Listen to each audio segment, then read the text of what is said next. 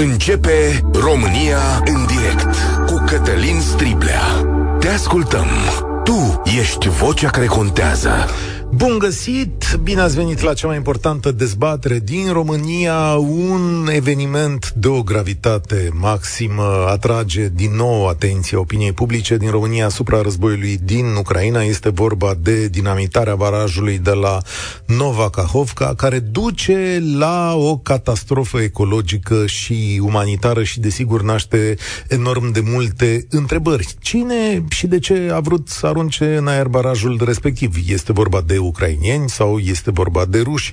Zădărnicește asta o contraofensivă ucraineană anunțată cu săptămâni înainte? Este de fapt acesta lucrul cel mai important la care trebuie să ne uităm, căci în aceste zile Vladimir Putin caută să desfășoare arme strategice, tactice, nucleare, tactice și în Belarus și nu dă semne că ar merge înapoi. Uh, sunt foarte multe întrebări la care trebuie să găsim o analiză împreună, căci evenimentele din Ucraina ne afectează zilnic pe planuri multiple, ne zădărnicesc viața, iar finalul acestui război va hotărâ modul în care trăim pentru decenii de acum încolo. L-am invitat alături de mine pe istoricul Arman Goșu, specialist în fostul spațiu sovietic. Salutare, bine ați venit, mulțumesc că ați acceptat invitația. Mulțumesc pentru invitație. O să dau întrebările imediat și o să deschidem liniile, dar înainte, domnule Goșu, haideți să vedem mm, ce zice teoria, sau, mă rog, uh, teoria dumneavoastră despre ce s-a întâmplat cel mai recent acolo. Ați pune mâna pe cineva? Cine ar fi putut să arunce în aer barajul respectiv? Cine se afla acolo?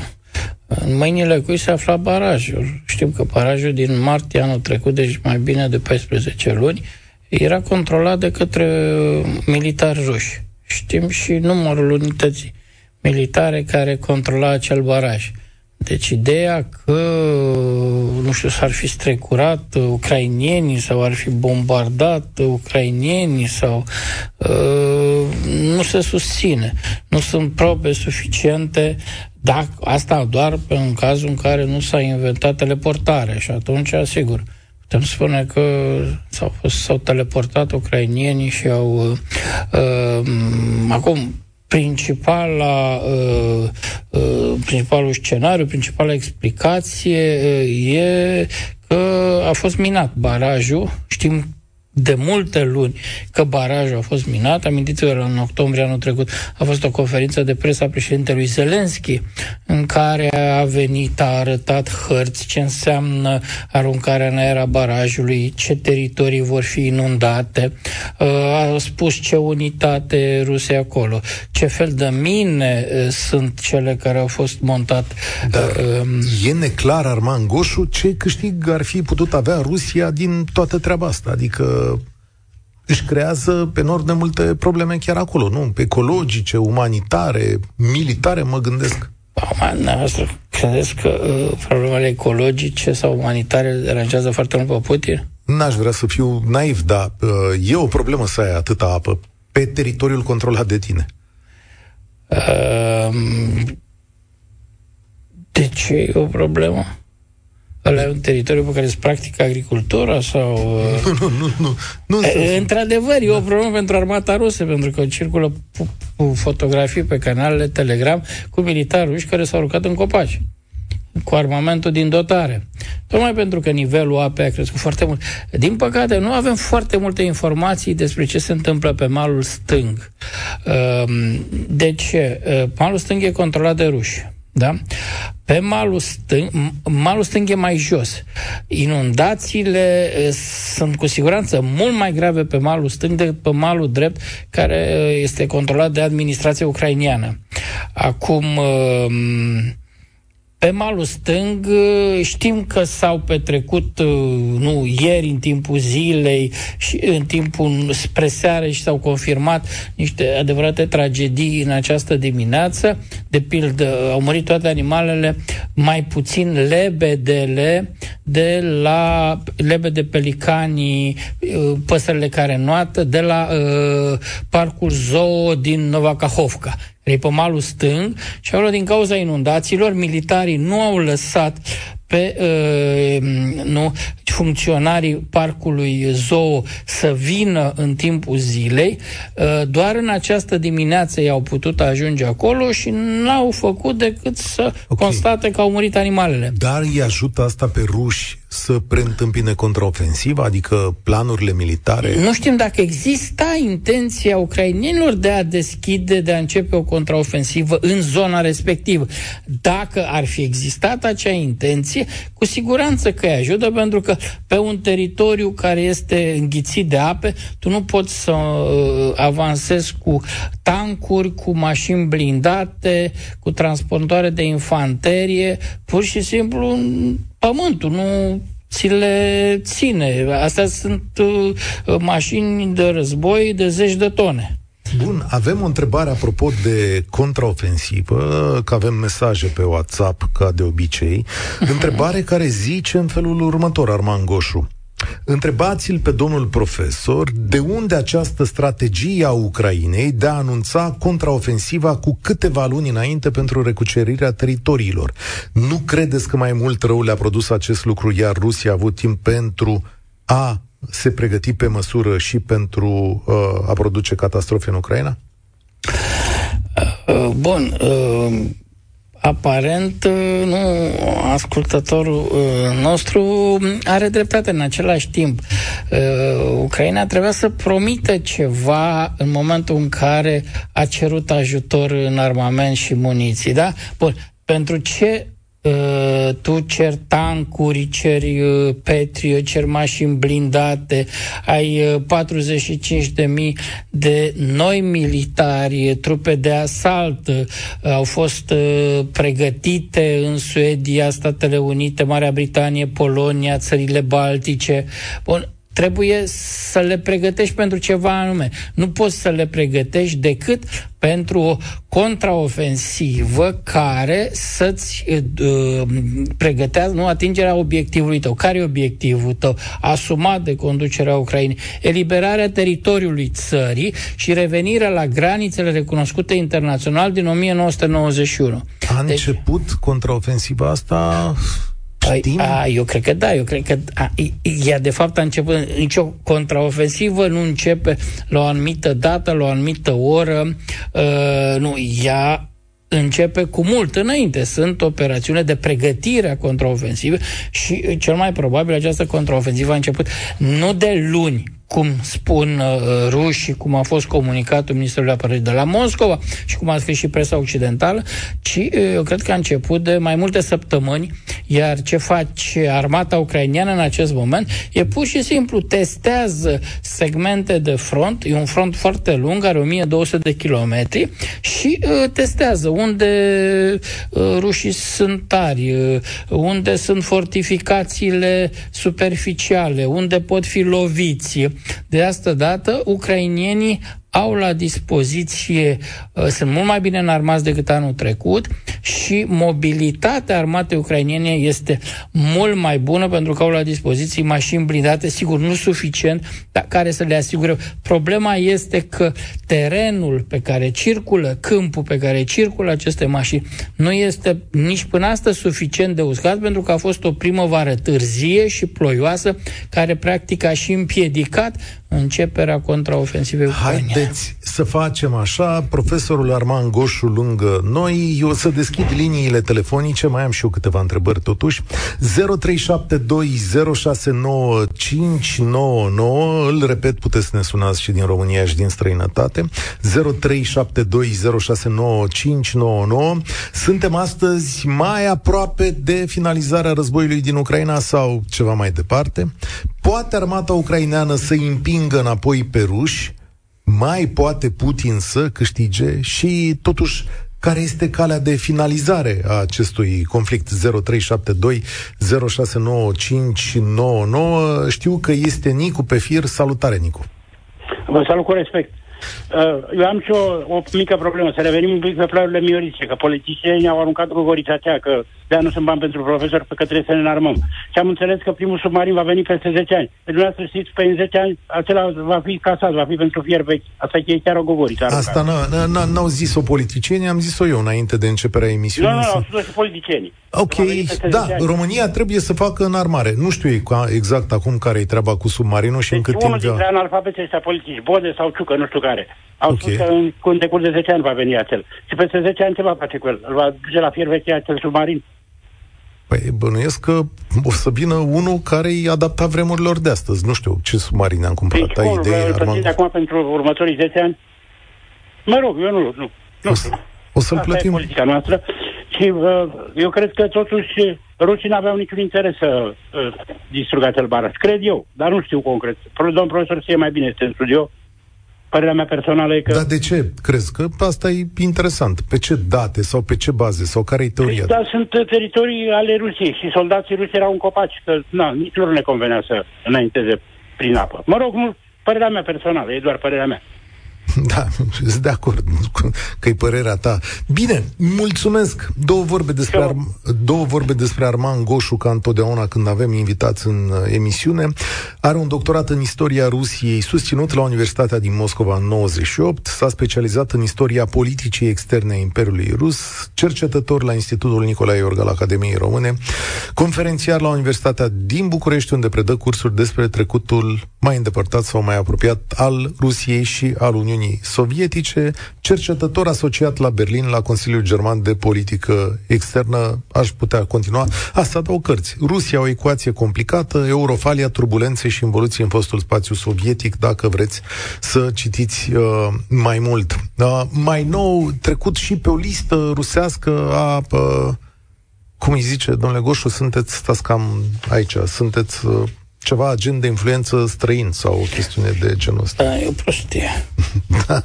Nu, vă, vă afectează activitatea profesională? Uh, Bun, în măsura în care m-aș fi pregătit să merg la Moscova să lucrez în biblioteci, să fac interviu de cercetare, uh, presupun că ambasada nu mi-ar fi dat uh, sau dacă mi-ar fi dat acolo, poate că era un risc prea mare. Dar nu mă pregătesc să plec în Rusia în perioada asta, așa că... Nu Apropo de ambasadă, ambasadorul Moscovei în România spune că dintre sta- toate statele NATO, relația cea mai corectă este cu România. Ce înseamnă declarația asta? Înseamnă ce e, adică trebuie să luăm ad literam ce a spus acolo. Spre deosebire de alte state care au expulzat diplomați, România n-a făcut lucrul ăsta decât la presiuni uh, care au venit de la Bruxelles sau de la Washington, foarte dure și întotdeauna a expulzat cel mai mic număr de diplomați ruși. Uitați că totuși sunt tot felul de afaceri subterane, nu doar pe, în țară, pe teritoriul țării, ci și în Orient, relații vechi între KGB și securitate. Serviciile românești au firme economice, se fac banii cei mai buni, să fac totuși pe est interpretăm aici fără nuanțe, în mod uh, obișnuit când vine vorba de opinia publică. Asta e o bilă albă sau o bilă neagră pentru guvernul României? Depinde din ce perspectivă. Din, pentru mulți este o bilă albă. Din perspectiva aliaților României, dar care n-au nici mari, uh, să spun, pretenții la România. Adică, până la urmă, uh, România nu e totuși ca Ungaria care să iasă public să susțină interesele lui Putin la Bruxelles. Uh, în același timp, nu are o poziție fermă alături de principalii ei aliați din NATO, de parteneriul strategic uh, care e Washington, de Londra, dar uh, e mult mai puțin vocală. Uh, pe, iar lucrul ăsta se vede la Moscova, se vede în orice altă capitală și lucrul ăsta, uitați că este apreciat la Moscova. Adrian, salutare, ești la România în direct cu Arman Goșu. Bună ziua, Adrian din București. Știți, vă ascultam acum, uh, ca dialogul care l-aveați dumneavoastră legat cu tot ce se întâmplă în Ucraina. Stăteam și mă gândeam, domne, uh, înainte, acum un timp, rușii și cu americanii zburau pe lună. Uh, deci erau împreună. Și acum, culmea culmilor, după pandemia asta, s-au schimbat lucrurile și acum a apărut războiul. Și Părerea mea, acum? așa cum văd eu lucrurile, totul e o piesă teatrală, că nu puteau să iasă după pandemia asta așa rapid, uh, că nu aveau o altă soluție. Că s-au făcut bani mult de tot. Au făcut bani de la ei și pe nas. Și cu măi, și cu vaccinuri, și cu teste, și cu toate. S-au făcut mulți bani. Și uh, lumea e condusă de masonerie. Și uh, că nimeni nu ajunge întâmplător în anumite locuri. Că n-ai cum să ajungi acolo dacă nu ești... Nu, nu se poate. Da, nici nu Eu știu ce totul să vă văd. zic la comentariul ăsta. Serios. Eu văd o piesă teatrală. Toată Totul, asta este tot, o piesă. toată viața noastră e o conspirație în care alții dictează. Ai, Da, pentru, că- pentru că se Da. și urmărește pe o parte, noi eram și prea mulți. La un moment dat nu puteam să ne dea gândai, să mâncăm sau lucruri de-astea. Am ajuns la 9 miliarde, cam așa pe O să Și fiți războiul ăsta asta absolut ajută. Capă și din surprins. ruși, capă și din, și din Domnul că tu se Adrian. omoară rus pe rus acolo. Adrian, respiră un pic, Da. respiră un pic, te rog frumos, și hai să trecem la pă, realități uh, mult mai așezate. Uite, una dintre ele am să zic eu acum. Nu suntem prea mulți. Din potrivă, toate datele statistice arată că omenirea, specia asta, și-a atins nivelul maximal de, uh, de membri, după care, în ultimii, cam în următorii 50, 60, 70 de ani, populația va începea să scadă. Uh, asta ar trebui să citești un pic mai mult și altceva decât Facebook, da? Adică Nu, sunt nu, cărți nu, care nu, spun că nu chestii- sunt cu Facebook. nu, așa, de unde? Că și mai grav, dacă nu ești cu, cu Facebook. Nu, da. citesc doar Asta e doar un chestii, sunt răspuns. informat. Doi la mână. Nu vreau să întind discuția asta decât într-o zonă în care putem noi cu argumente și cu date să putem să avem grijă de societatea noastră. Dacă stăm în bălării și uh, vorbim tot timpul despre conspirații majore, nu este interesul acestei emisiuni și am Păi, să-ți uite, mulțumesc uite. tare mult. Nu e Uitați, niciun... nu, dar dacă mai îmi permiteți un lucru, vă rog frumos. Ia. V- Regele Charles a venit în România. Uh, Eu mă așteptam, sincer vă spun, în momentul când a venit, pentru că în 47, cultură generală, uh, englezii și cu americanii atunci au dat pe mâna lui Stalin, uh, lui rușilor. Când au, atunci au fost omorâți și milioane de, de ruși și de români și toată ce s-a întâmplat în Europa. Mă așteptam, sincer, când a venit în România, măcar așa o scuză, sincer, că era în calitate de rege. Asta vreau să spun. Atunci s-au întâmplat lucrurile astea, asta e o dovadă clară. Bine, Ca și în mulțumesc, mulțumesc tare mult. Uh, excelent. Uh, eram ironic. Mihai, salutare, bine ai venit la România în direct. Vă salut să trăiți, uh, domnul Armand. E aici, lângă mine, domnul Uh, Armand. Respect, nu zic să nu, vă, să nu vă dau un miel la anul, să nu vă confund. Uh, da, uh, știți ce vă rog? Dumneavoastră îmi puneți re- întrebări, pentru că sunt mulți care vor să intre, eu vă răspund pe scurt și că spuneți dumneavoastră, uh, mulțumim, uh, am ieșit. Deci eu am o lăgorie foarte mare. Vă rog, uh, uh, scurt și la obiect, întrebare-răspuns. Eu vă întrebam așa, suntem mai aproape de finalizarea războiului din Ucraina sau mai departe? Nu, mai departe, fără doar și poate. Sunt ce? interese economice mondiale fantastice. În Da. primul rând, toate depozitele sunt full option. A se vedea Statele Unite, UK, Franța, Israel. Țările arabe nu mai cumpără, că și acolo e conflictul cu uh, referitor la curzi, da? Că e o mare problemă și acolo. Și depozitele gem de armament și fabricile, industria de armament uh, uh, Totuși, al ce- depo- ce ne spun depozite? depozitor, Domnule, vrem să le livrăm. Stați un pic că Depozitul, l-ați băi, nelămurit full option. pe... Da, gata, acum nu, nu, nu. Păi stați puțin că aici e o contradicție. Ucrainienii să plâng că nu au arme, nu au muniție, nu vine muniție. Europa Domnul, se da, chinuie domnul, da, de da, luni domnul, de da, dacă zile îmi să permite. negocieze un acord Domnul, privind producerea de muniție. Unde sunt depozitele alea pline? Că ucrainienii plâng după ele.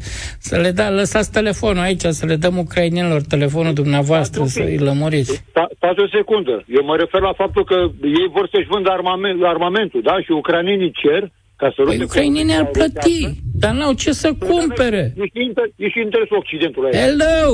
Unde e muniția aia pe care dumneavoastră o lăudați? Nu există. De ce? De ce spuneți Ok, că- haideți, altă întrebare. Nu, nu există Altă muniție. întrebare, gata, altă întrebare. Nu, băi. uh, nu, e că mi-e de ajuns răspunsul ăsta. Eu mai întrebam așa dacă armata ucraineană poate să împingă înapoi pe ruși. Ne- Never ever. Da. Păi, da, și aici, uitați, realitatea vă contrazice, pentru că anul trecut a reușit. Mai țineți minte, în 5 zile au eliberat o 10.000, 11.000 de kilometri pătrați. În 5 zile, la da, început de domnul, da, septembrie, domnul, între eu 5 am și... armata sovietică. A ajuns până la, a pus pe Rheinstein din Germania, a pus steagul sob- sovietic. Ăla e Reichstag. Rammstein e localitatea. Reichstagul, Reichstag. Așa. Deci, uh, și Ucraina a făcut parte din Uniunea Sovietică, da? Da, e un stat artificial, să nu... Să nu uh, păi sunteți de lui Putin, dumneavoastră, spuneți așa. Deci, ia ziceți, e, stați nu, un pic. Ia, sunteți stați. cu pe puncte, ați, Ia, ați stai luat un toată, pic. Armand, toată stai că e de propaganda râs. Deci, stai așa, rusească. Mihai, ce studii ai? Da, vă rog. Ce studii ai? Ce studii ai? Uh, Liceu industrial și, și am, sunt pensionar și am ieșit la pensie de la, o- de la o Ia. firmă privată în domeniul aeronautic. Stai Am un lucrat pic pe așa, CNC. respiră o secundă. Știi ce Da, studii am, are? Ar... Am ieșit la pensie după CNC-uri, deci am, am, Da. am o experiență și am, am Excelent. cunoștințe mari. Știi ce studii are domnul Arman Goșu cu care stai de vorbă? Are, domnule, eu sunt la, la, nici la unghia de la piciorul mic. La, Păi și Nu e așa, eu nu vorbesc despre avioane. Dumneavoastră este specialist în avioane. Eu nu îndrăznesc să vorbesc despre... Dacă am vreo nelămurire, vă sun pe dumneavoastră, vă întreb. Alo, domnul Mihai, ce domnule cu avioanele astea? Dar nu aveți Da. nicio obligație să mă sunați. Eu sunt un novice, sunt un Păi necanic. nu, dar în avioane, în meseria dumneavoastră vă pricepeți, da? Ei, atunci, uh, nu, uh, aveți încredere că nici eu nu vând Nu totuși... sunt putinist. Domnul Dan, Păi, dar Nu e cum dat, adică domnule nu Armand. sunteți? Da. Uh, nu sunt putinist. hai, Păi, da, treceți-vă... e Putin asta spune. Și dumneavoastră altă repetați întrebare, după el. Da, mulțumesc Altă mult. Nu ai nicio întrebare. Domnule, totuși e ca la medic. Domnul Goșu aici de față și a făcut doctoratul despre Rusia, Ucraina și tot spațiul ăla pf, la Moscova. A învățat cu niște profesori de acolo, a mers prin niște biblioteci, a studiat totuși în niște academii.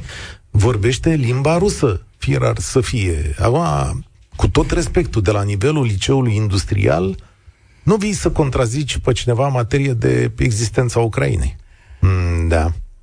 Asta e situația. Arman Goșu, uh, nu e Alex pe linie, înțeleg. Da, imediat luăm. Ce sunt acele trupe paramilitare care uh, circulă în, uh, sau mă rog, nici, nici nu știu cum să zic, fac, uh, uh, îi fac probleme Rusiei în zonele astea de nord-est, chiar și pe teritoriul său. Ce sunt aceste unități? Cine sunt acești oameni? Uh, Sunt două unități. Este Corpul Voluntarilor Ruși uh, și este Legiunea Svaboda, Legiunea Libertatea.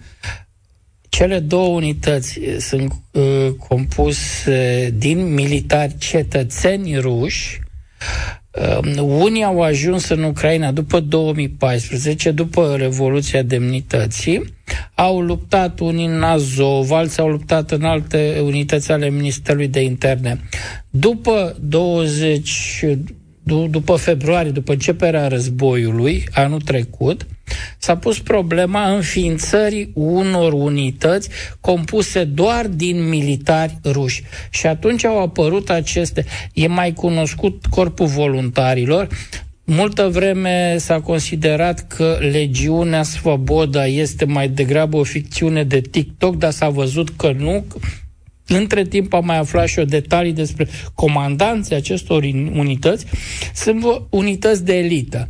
Nu știm câți militari au. Ei spun de câteva sute. Câteva sute poate să fie 150, cine- poate să fie 200, poate să fie 900. Cine le furnizează armament, uh, dotări și ce mai e nevoie? sunt pe teritoriul Ucrainei. Când luptă în Ucraina, sunt partea a armatei ucrainiene.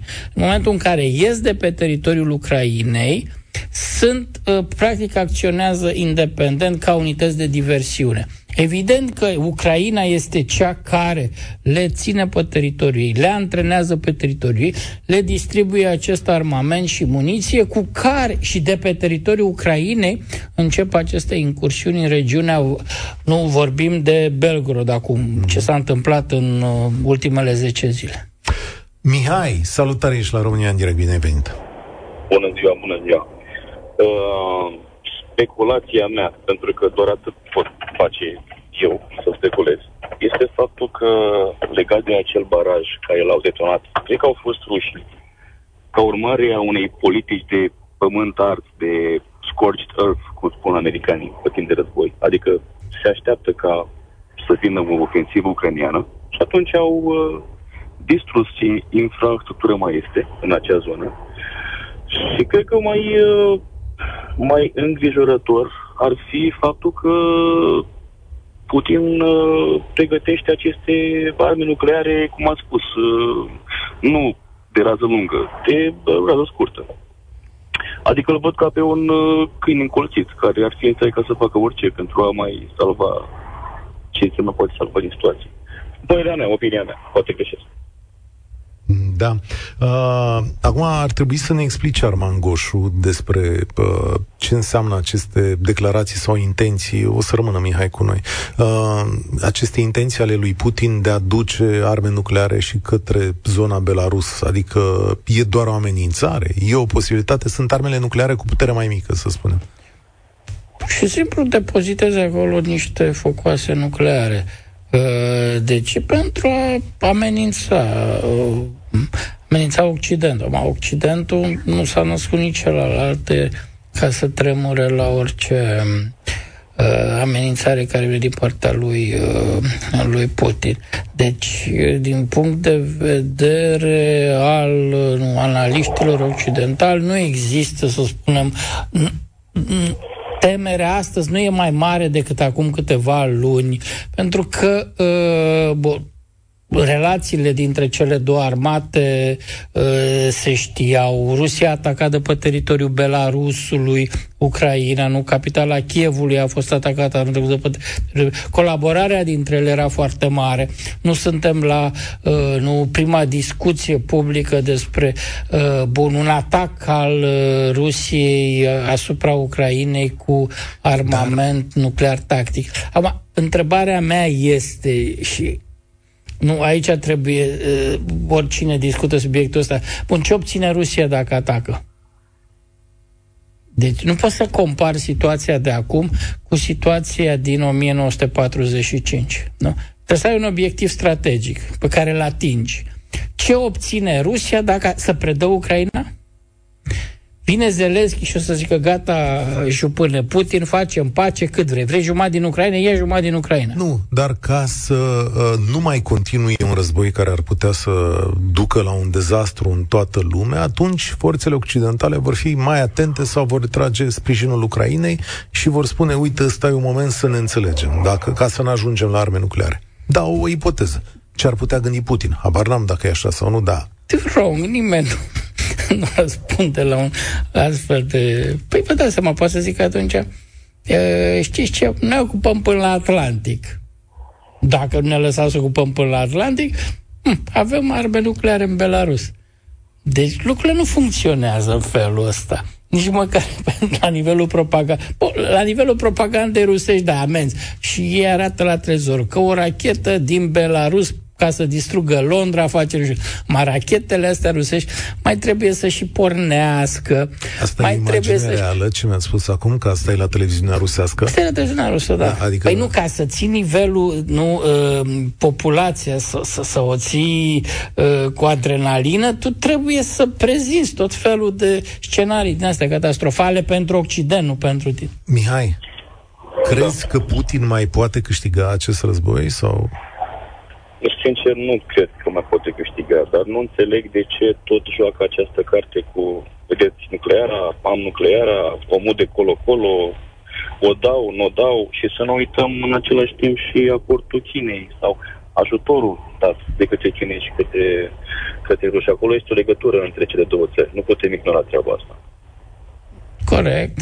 Corect, e o legătură, sunt interese comune și interese divergente la un moment dat. Acum, de ce uh, Putin? Păi altceva nu are dacă ar avea altceva în afară de până uh, ca uh, patrioturile din Ucraina să dea jos rachetele Kinjal, mai amenința cu racheta hiper supersonică pe care nu o prinde nimeni, trece ca vântul și care distruge orice.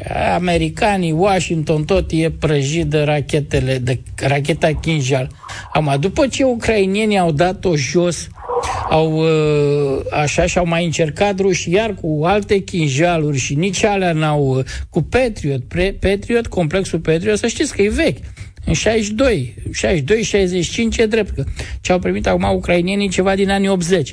Gândiți-vă că între timp au apărut uh, nu sisteme antirachetă noi, construite în anii 2000, care sunt mult mai performante, au 100% îți apără În lumea occidentală, nu în lumea rusească au apărut astea. Asta în, în lumea occidentală. Da. Deci, deci dacă Patriotul îți doboară marea rachetă hipersonică, supersonică, chinjal de tremurat NATO de frica lui Putin, bă, gândiți-vă că trebuie și uh, armele alea, încărcătura aia nucleară, trebuie dusă cu ceva, nu cu ce, cu...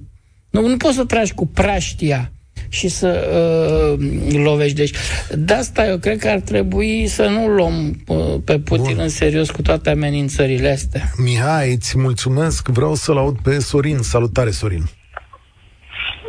Bună ziua, bună ziua. Bună ziua, v-am găsit.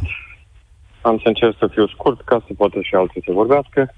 În primul rând, dați-mi voi, uh, nu sunt informat, uh, încerc doar să vă dau niște gânduri și aș vrea să încep cu îmi pare rău că trebuie să spun, cu atitudinea domnului care este invitat dumneavoastră, este un profesionist în materia lui, da, însă nu trebuie să aibă atitudinea asta în care toată lumea e prost, care sună și nu e de acord cu dumnealui. Eu dacă spun ceva care poate a zis și Putin, asta nu înseamnă că sunt putinist. Nu este o, ati- o atitudine intelectuală. Este o atitudine de bufet din fundul satului. Înțelegeți? Deci nu. Caterinca asta e urâtă, mai ales care vine de la un intelectual. Îmi pare rău, știu că poate se strâmbă prin studio acum, dar asta e. Nu se strâmbă, acum să revenim. e destul de relaxat. Să revenim. Dar uh, aici trebuie Foarte să bine, punctez... Sper că, uh, sper că a luat critici, critica într-un mod constructiv. Uh, în momentul uh, în care... E, apropo de respectul care se spune, scuze, respectul care se spune că noi uh, vă lăsăm pe toți să vorbiți pentru că este dialogul vostru. Iar dumnealui uh, închide pe toată lumea pentru că are și cineva o altă opinie. Păi nu, nu l-a închis, nu l-a închis nimeni. Ba da, ba da. Putinistule, nu știu ce, bla, bla, bla. În fine. Uh, apropo de Putin, hai să discutăm puțin așa. Auzi, vrei să Suntem tragi un pic de aer? Re- respiră un pic, te rog frumos. Nu pot, că am emoții. Păi, atunci atunci stai un pic deoparte. Suntem noi atât de naivi. Mă asculți o secundă? Ascult. Ok. În momentul în care faci critici la adresa invitaților mei, eu sunt da. nevoit să apăr. Remarca vă rog, lui vă rog. Armand Goșu a fost în momentul în care un om absolvent al liceului industrial i-a explicat despre profesia sa, care este istoria spațiului sovietic, că Ucraina este un stat artificial. Când un om cu doctorat care a studiat ani de zile, asta e profesia lui, să studieze formarea statelor și spațiilor. Vorbeam de atitudine. Eu îl înțeleg că e, profe- e uh, maestru okay. în ceea ce face, corect? Mă, mă înclin. Da.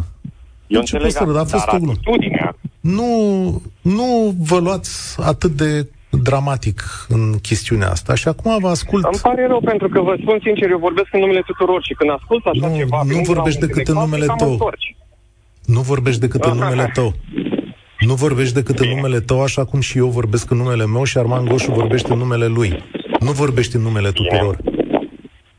Și Bine. acum ați ascult argumentele. Așa, uh, doar atâta. Noi suntem atât de naivi să credem că Putin, că văd că toată lumea vehiculează numele lui, da? Că Putin acționează singur, că Putin e singurul care face ceva sau nu face ceva sau plănuiește ceva, că el e singurul om, singurul creier care face așa ceva, e un grup de oameni. Deci dacă, dacă el lucra singur, era lichidat până acum dacă oamenii nu erau de acord cu el. Punct. Corect? Corect. Deci ideea e așa. Multă lume, că aici e propaganda. Putin, Putin, Putin. Nu-i Putin. E toată grupa, toată gruparea care are asemenea um, gândire. Noi nici acum, chiar și domnul, uh, pare rău, nu știu numele, um, nu știe toată povestea, nu știe toate cauzele, nu știe toată situația. Își dă și dumnealui cu părerea din, din sursele dumnealui. Dar nu știe exact, pentru că el n-a fost acolo. Nu este acolo. Nu vede pe Putin cum gândește, cu cine gândește, cu cine vorbește, ce face. Mă înțelegeți? Dar, dar are o experiență mult mai mare bine. decât poți imagina tu. Adică e față de, față, de, față de cuprinderea pe care poți să o ai tu ca simplu cetățean, un cetățean care cu asta se ocupă zi de zi, cred că știe să stăpânească mult mai bine niște puncte. Aici Foarte nu bine. faci... Da, ai intrat în direct... de vedere. Da, înțeleg punctul tău de vedere, dar... Și uh, ce spuneți de el? Spun că este un punct de vedere greșit. Ok, de ce? mai departe. Cum de ce? Pentru că este Întreb, folosit. De ce? Pentru Totdeauna că. când se face o afirmație să dau Pen- niște, niște pentru argumente. că- Aștept chiar pe domnul invitat să spune de ce e greșit. Că el e specialist în ceea ce vorbim acum. Pentru că domnul Goșu zi de zi studiază presa rusească, vede televiziunile rusești, studiază canalele rusești, are expertiză. Spunea lui în ce am greșit în ceea ce am spus eu până acum? Da. Cred că trebuie să depășim uh, uh, momentul, ca să zicem așa. Nu, dar Nu, Vedeți, deci, asta e o altă uh, chestie, că dacă eu ai... observ. Uh, Dacă omul zice ceva, nu mai puțin, dacă omul zice ceva și are un punct de vedere, mie mi se pare și îmi pare rău că vă spun, mi se pare că mă duce înapoi cu vreo 30 de ani, când dacă omul spunea altceva decât ce plăcea Punctul tău de ție, vedere, trebuie punctul să- tău de vedere este că ne pierzi timpul în această situație, pentru că ceea ce faci tu în acest Vai. moment este să pui la îndoială expertiza unui om cu care se ocupă. Și pui la îndoială Nu această pun la expertiză. îndoială, îl stai un rog pic. să explice. Ce, ce studii ai, domnule? Dar nu mă interesează Bun, ce studii. la revedere. Nu ne cunoaștem, nu... Uh, ăsta e chiar uh, un gest pe care îl fac eu din acest moment, pentru că pierzi timpul celorlalți ascultători și asta este o tehnică, aș zice, absolut securistă, știi? În care pui la îndoială modul în care cineva vorbește și experiența sa, pentru ca de aici argumentele sale să devină invalide. Ori, în spațiul românesc, eu aș pune mâna pe câțiva oameni care știu și înțeleg ceea ce se petrece în Rusia. Sunt foarte puțini acești oameni, iar Arman Goșu este unul dintre ei. Lucian, salutare! Bună ziua, domnule profesor. Uh, În primul rând vreau să-mi uh, uh, uh, exprim uh, uh, susținerea față de greva profesorilor. În al doilea rând, față de subiectul emisiunii dumneavoastră, uh, există trei posibilități. Unul este un sabotaj al părții ucrainiene, un altă posibilitate este distrugerea de către ruși și a treia posibilitate, care n-ar trebui chiar trecută cu vederea, este chiar un accident, având în vedere că zona respectivă este atât de minată. Uh, ambele părți au și de pierdut și de câștigat din uh, dinamitarea acestui baraj. Uh, Ucraina, într-adevăr, are de câștigat din punct de vedere mediatic, că își uh, justifică cererea de armament față de Occident, iar rușii câștigă prin uh, micșorarea frontului în zona respectivă cu vreo 100 și ceva de kilometri. Uh, cine este într-adevăr câștigător net, nu cred că poat, putem noi astăzi să spunem uh, cu certitudine 100%. Uh, cred că timpul va, va arăta. Ce părere aveți despre posibilitatea ca acest eveniment să fie totuși un accident? Arman Goșu, pentru dumneavoastră întâmplarea. La, la, cât, la cât știm în Rusia, sigur. Se pot întâmpla accidente, sigur. E și asta o posibilitate, e un scenariu. N-am auzit să fie menționat Nici măcar de context, partea rusească sau de alte, de surse alternative din partea rusească. Dar aș reformula întrebarea ascultătorului nostru apropo de prelungire. Cât estimați? Sau la ce să ne uităm? Cât estimați că mai durează chestiunea asta?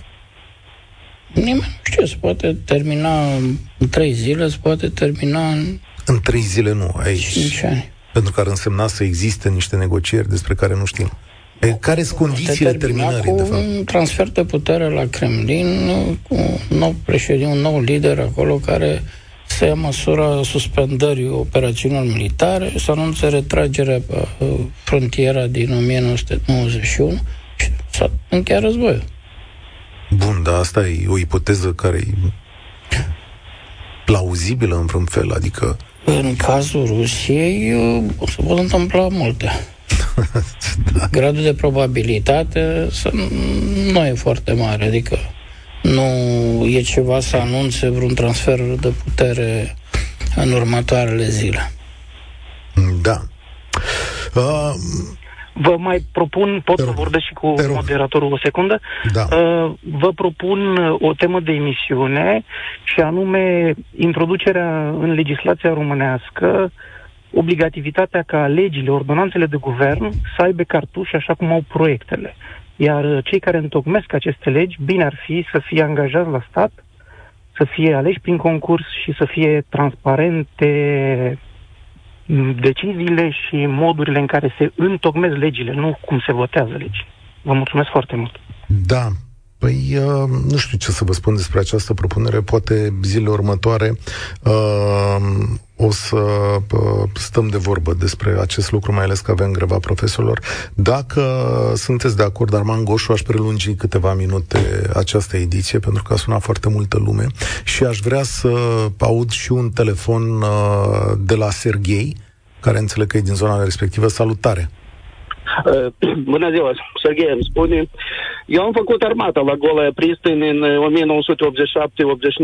Dar știi ce te rog? Și... Serghei, da. rămâi cu noi în telefon, da. pentru că acum o să iau publicitate, sunt nevoit de uh, spațiul de emisie și mă întorc în două minute la tine. România în direct. Cătălin Striblea la Europa FM.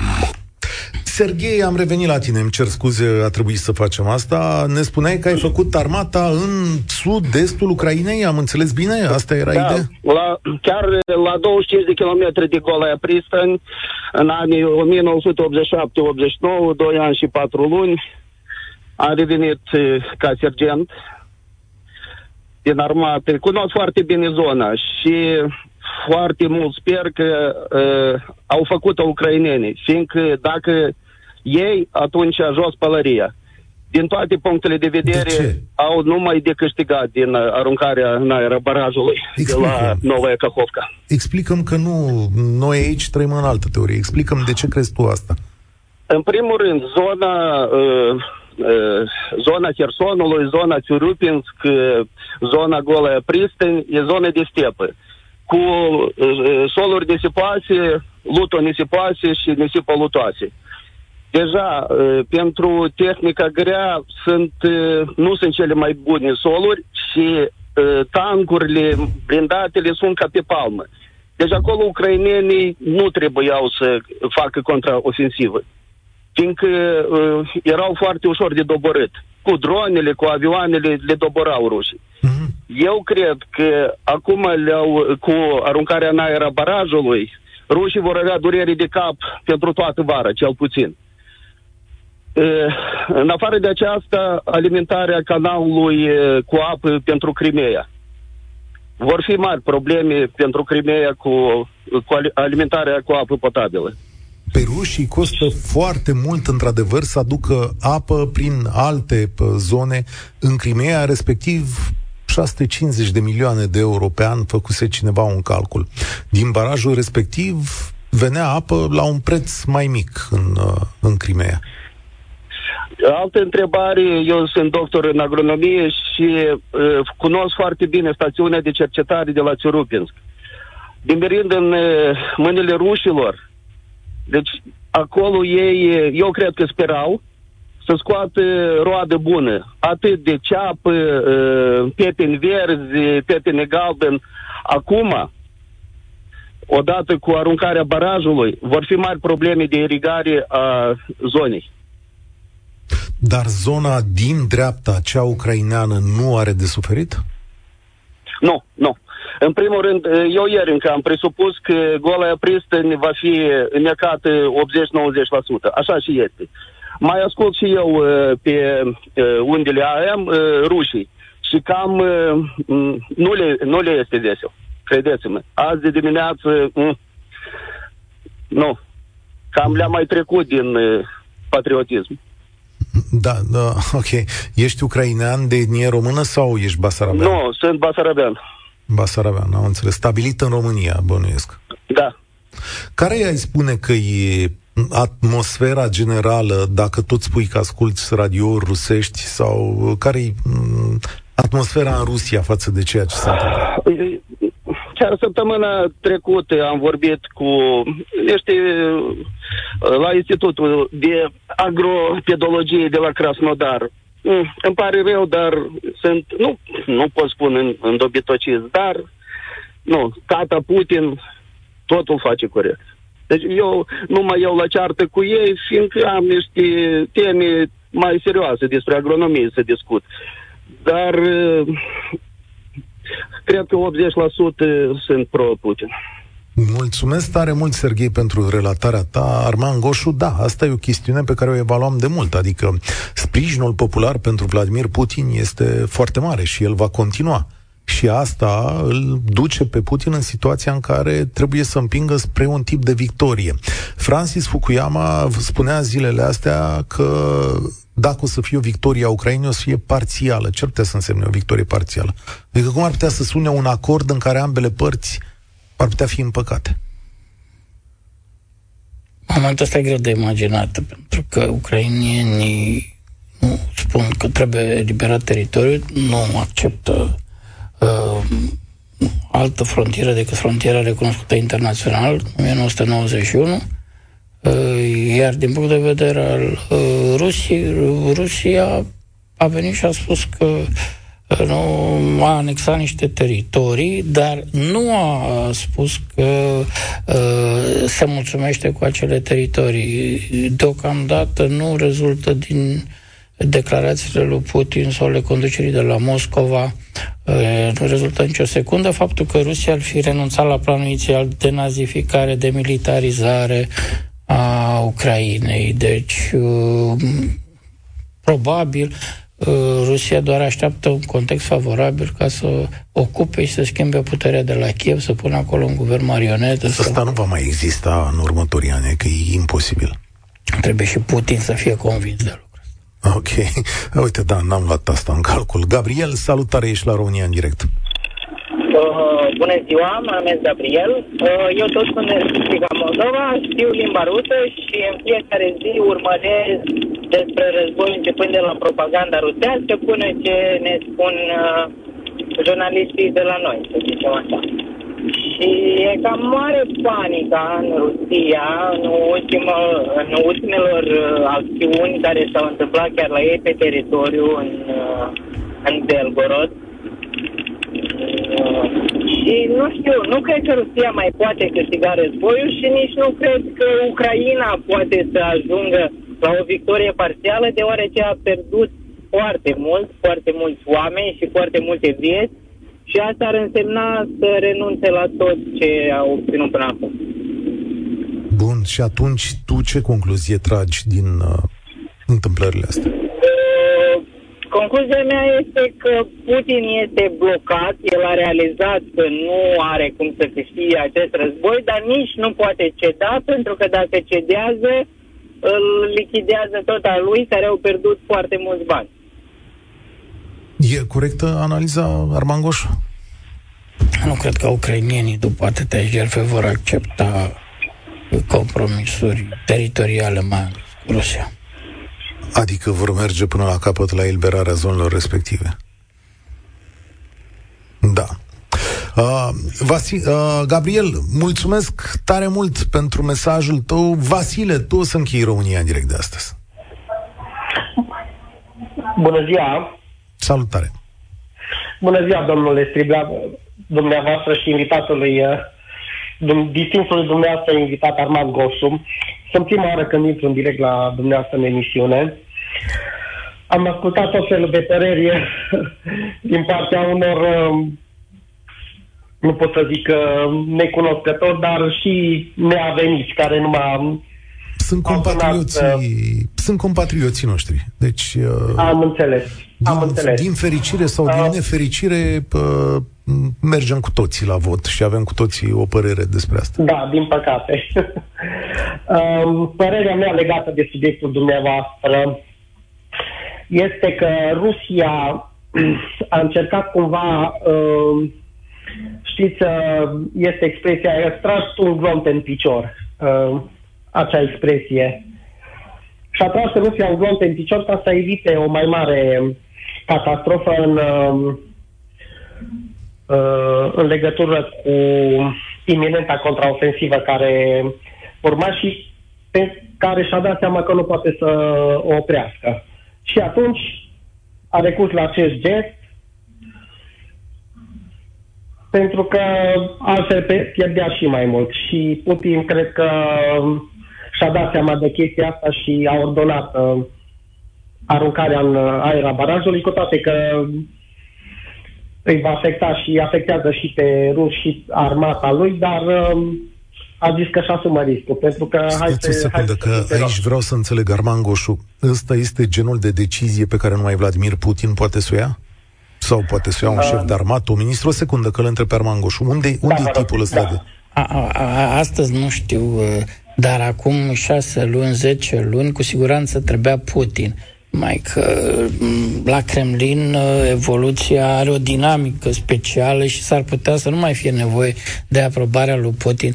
Uh, o astfel de decizie se ia la un nivel uh, nu, conducerea Ministerului Apărării, de anumiți generali. Deci n-am un răspuns la întrebarea dumneavoastră și am încercat să explic și de ce. Pentru că lucrurile au evoluat. Acum câteva luni, da, Putin trebuia să hotărască. Era ceva prea important ca să fie lăsat uh, la voia întâmplării. Dar uh, acum nu știu dacă a mai fost întrebat Putin. Amintiți-vă totuși că toamna trecută s-a vorbit intens de intenția Rusiei de a arunca în aer barajul. Nu? Președintele Zelenski a într-o conferință de presă specială nu au luat atunci decizia aruncării în aer a barajului, deși ar fi complicat mult ofensiva, contraofensiva ucrainiană din uh, septembrie-octombrie, care s-a încheiat cu retragerea pe 9 noiembrie, deci cu evacuarea militarilor ruși pe partea cealaltă. Uh, acum, cum să spun, Vasile, nu, nu e foarte clar. Uh, Crezi că Putin mai poate câștiga războiul ăsta sau cum îi vezi finalul, de fapt?